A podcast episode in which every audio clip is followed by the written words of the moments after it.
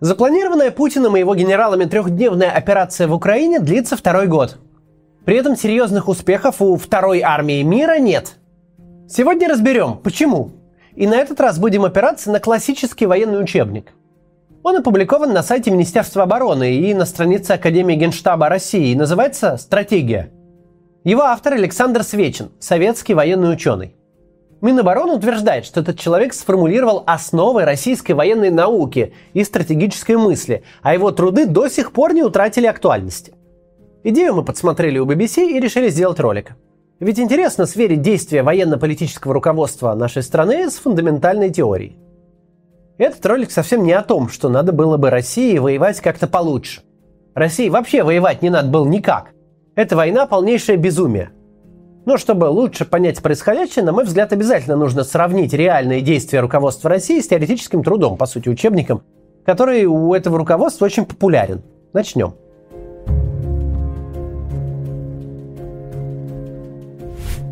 Отдельно хочется подчеркнуть популярность Свечина среди военных нынешней России. О нем очень любили поболтать в Министерстве обороны.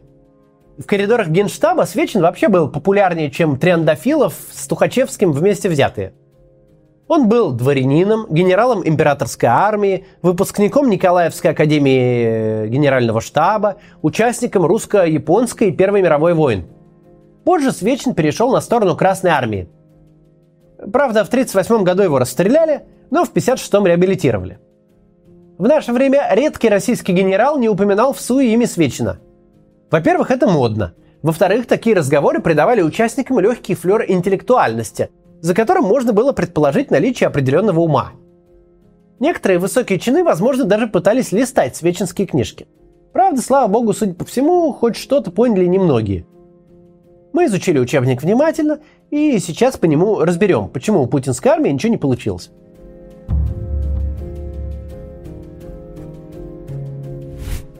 Знаете, с чего, по мнению Свечина, должна начинаться подготовка к войне? С постановки политических задач. То есть по свечину перед февралем 22 года верховный главнокомандующий Владимир Путин должен был собрать военно-политическое руководство и сказать им что-то внятное. Если уж и употреблять такие туманные термины, как денацификация с демилитаризацией, то хотя бы четко объяснить, в чем именно заключается их суть и в чем их результат. Затем то же самое изложить депутатам и сенаторам. Зачем это нужно? Вот зачем. Согласно Сечину, постановка политической цели войны – первое и самое важное действие при ее подготовке. Это определение результата, к которому должно прийти государство, решившее применить военную силу против другого государства.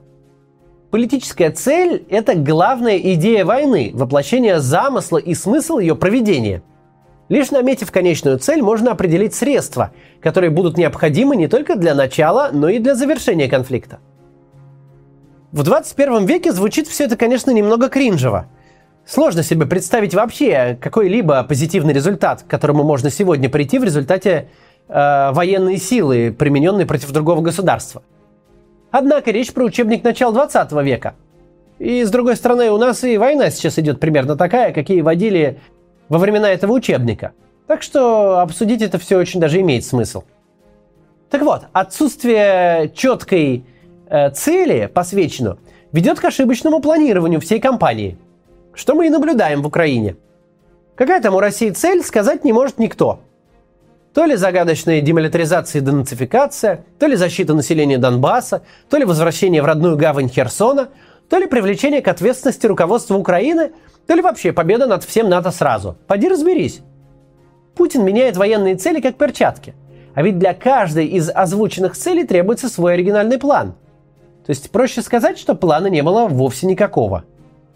Без постановки ясной политической цели по учебнику этому войну вообще лучше не начинать. Но они начали.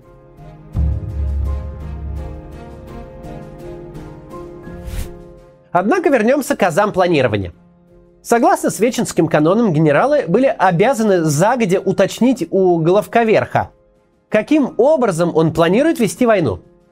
Сокрушением или измором – от этого зависит планы военной кампании и ее длительность. Ведь одно дело молниеносный блицкриг, стратегия сокрушения, и совсем другое – война на истощение, то есть на измор. Как мы сегодня понимаем, Путин рассчитывал на блицкриг.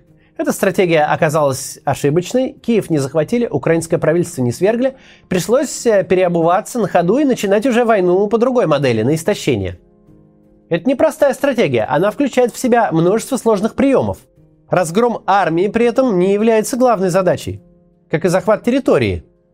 Стратегия измора, утверждает Свечин, нацелена на истощение ресурсов противника – Война на измор требует хорошей подготовки атакующего государства, его армии и экономики.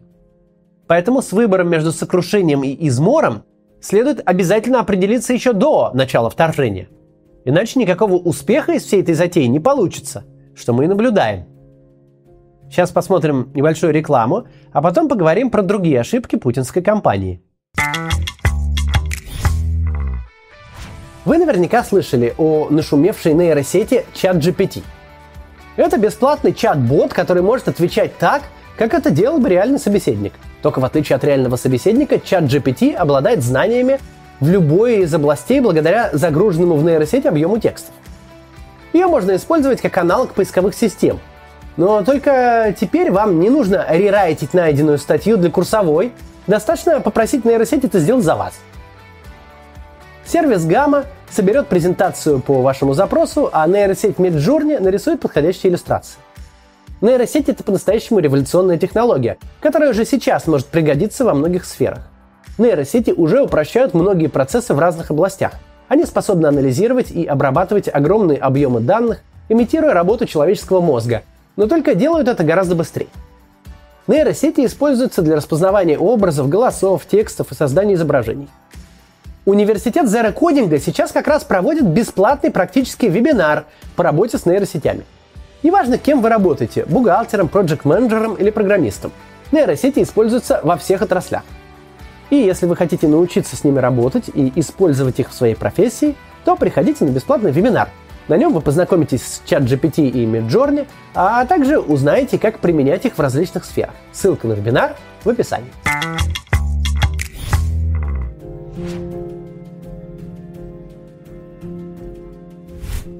Итак, мы сказали, что стратегию надо планировать заранее, если уж собрался воевать. А еще, конечно, мы много раз сказали, что воевать вообще не надо. Но что еще?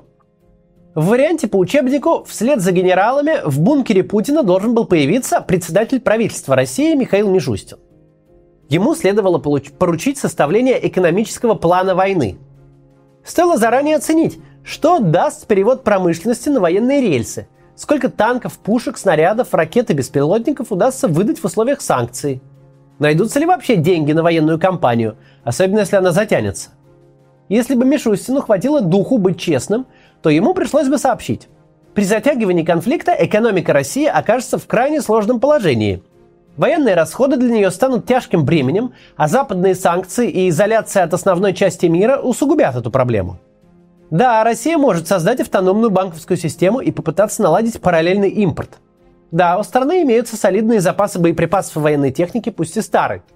Повоевать какое-то время можно, но будут долгосрочные последствия вторжения. Торговые санкции, запрет на поставку технологий и различных средств производства превратят страну из развивающейся в недоразвитую. Да, Украина тоже испытает серьезные экономические трудности, но истощить ее силы затруднительно – не стоит забывать, что Украину поддерживают страны Запада и такие организации, как Международный валютный фонд. Киев имеет хорошие шансы не только выстоять, но и совершить экономический рывок после окончания войны. Серьезное отличие от мрачных перспектив России. Военные теоретики пишут об экономике не просто так. Если бы такой разговор состоялся перед войной, то даже в извращенной путинской логике начинать ее нельзя было бы. Но то по учебнику. Путин, как известно, академиев не заканчивал.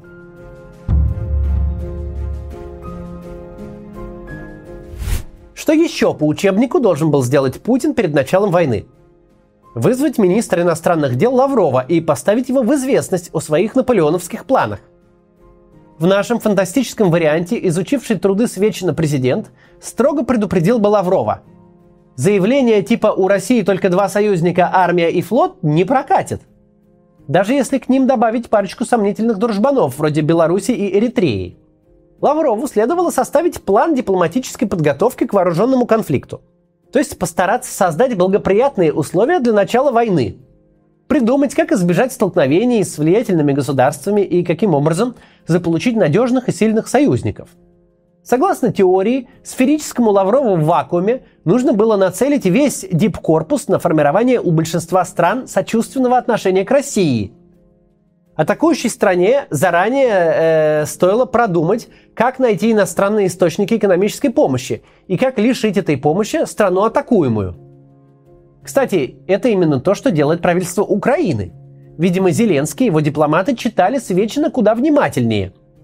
Украине сегодня помогают все экономически развитые державы. Целая коалиция надежных союзников сложилась вокруг Киева. А что Россия? Вокруг нее пусто. Кроме Лукашенко никого. Ким Чен Ын, правда, иногда выражает сочувствие. Бедный Иран из своих скудных запасов подбросил примитивные беспилотники. А китайский лидер, на поддержку которого, судя по всему, Путин всерьез рассчитывал, при встрече с российским президентом лишь загадочно улыбается, и не более. И последнее. Свечин совершенно правильно утверждал, что любая война заканчивается миром. Исходя из этого, дипломаты должны загодя э, представлять, на каких условиях будет заключено мирное соглашение. То есть Лавров должен был еще и набросок мирного договора набросать. Реальный, без глупых ультиматумов. Такого разговора в комнате, где планировали войну, очевидно, тоже не состоялось.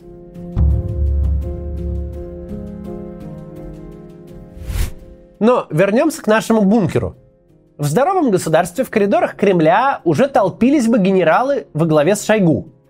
Они буквально рвались бы доложить президенту о реальном состоянии армии, обученности солдат, их моральном состоянии. То есть о балансе между числом войск и их оснащенности и подготовкой. Свечин понимал, что со временем потери на фронте приведут к сокращению кадрового состава армии. Опытных обученных офицеров и солдат станет меньше – их придется заменять мобилизованными, которые воюют значительно хуже, а ресурсов потребляют столько же, если не больше, чем обученные и опытные солдаты. Свечин писал, плохой солдат имеет такой же желудок, занимает в вагоне такое же место, как и хороший солдат. Но он стоит много дороже. Он расходует огнеприпасы менее экономно, и автоматическое оружие в его руках является ужасным орудием мотовства – Плохие генералы, кстати, тоже имеют желудки, причем более прожорливые, чем у простых солдат. Со всеми вытекающими мотовствами. При этом находящиеся на службе контрактники стараются всеми правдами и неправдами уйти из вооруженных сил. Армия теряет в качестве, а плохих солдат в процентном соотношении становится все больше. Свечин предупреждал и об этом. Он говорил о неизбежном падении морального духа при затяжных конфликтах. Это касается любой армии, ведь солдаты прежде всего люди, они устают. Посвящено, вооруженные силы способны долгое время сражаться с большим упорством, но только при одном условии. Задачи войны должны быть понятны и, главное, близки широким массам населения. В Украине так оно и есть, а в России нет –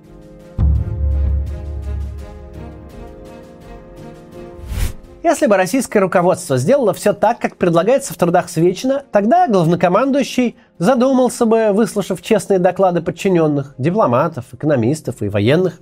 Потом еще раз заглянул бы в книгу Свечина, тяжко вздохнул, почесал бы затылок и отменил бы войну. Потому что Россия не просто к ней не готова. Война России не нужна.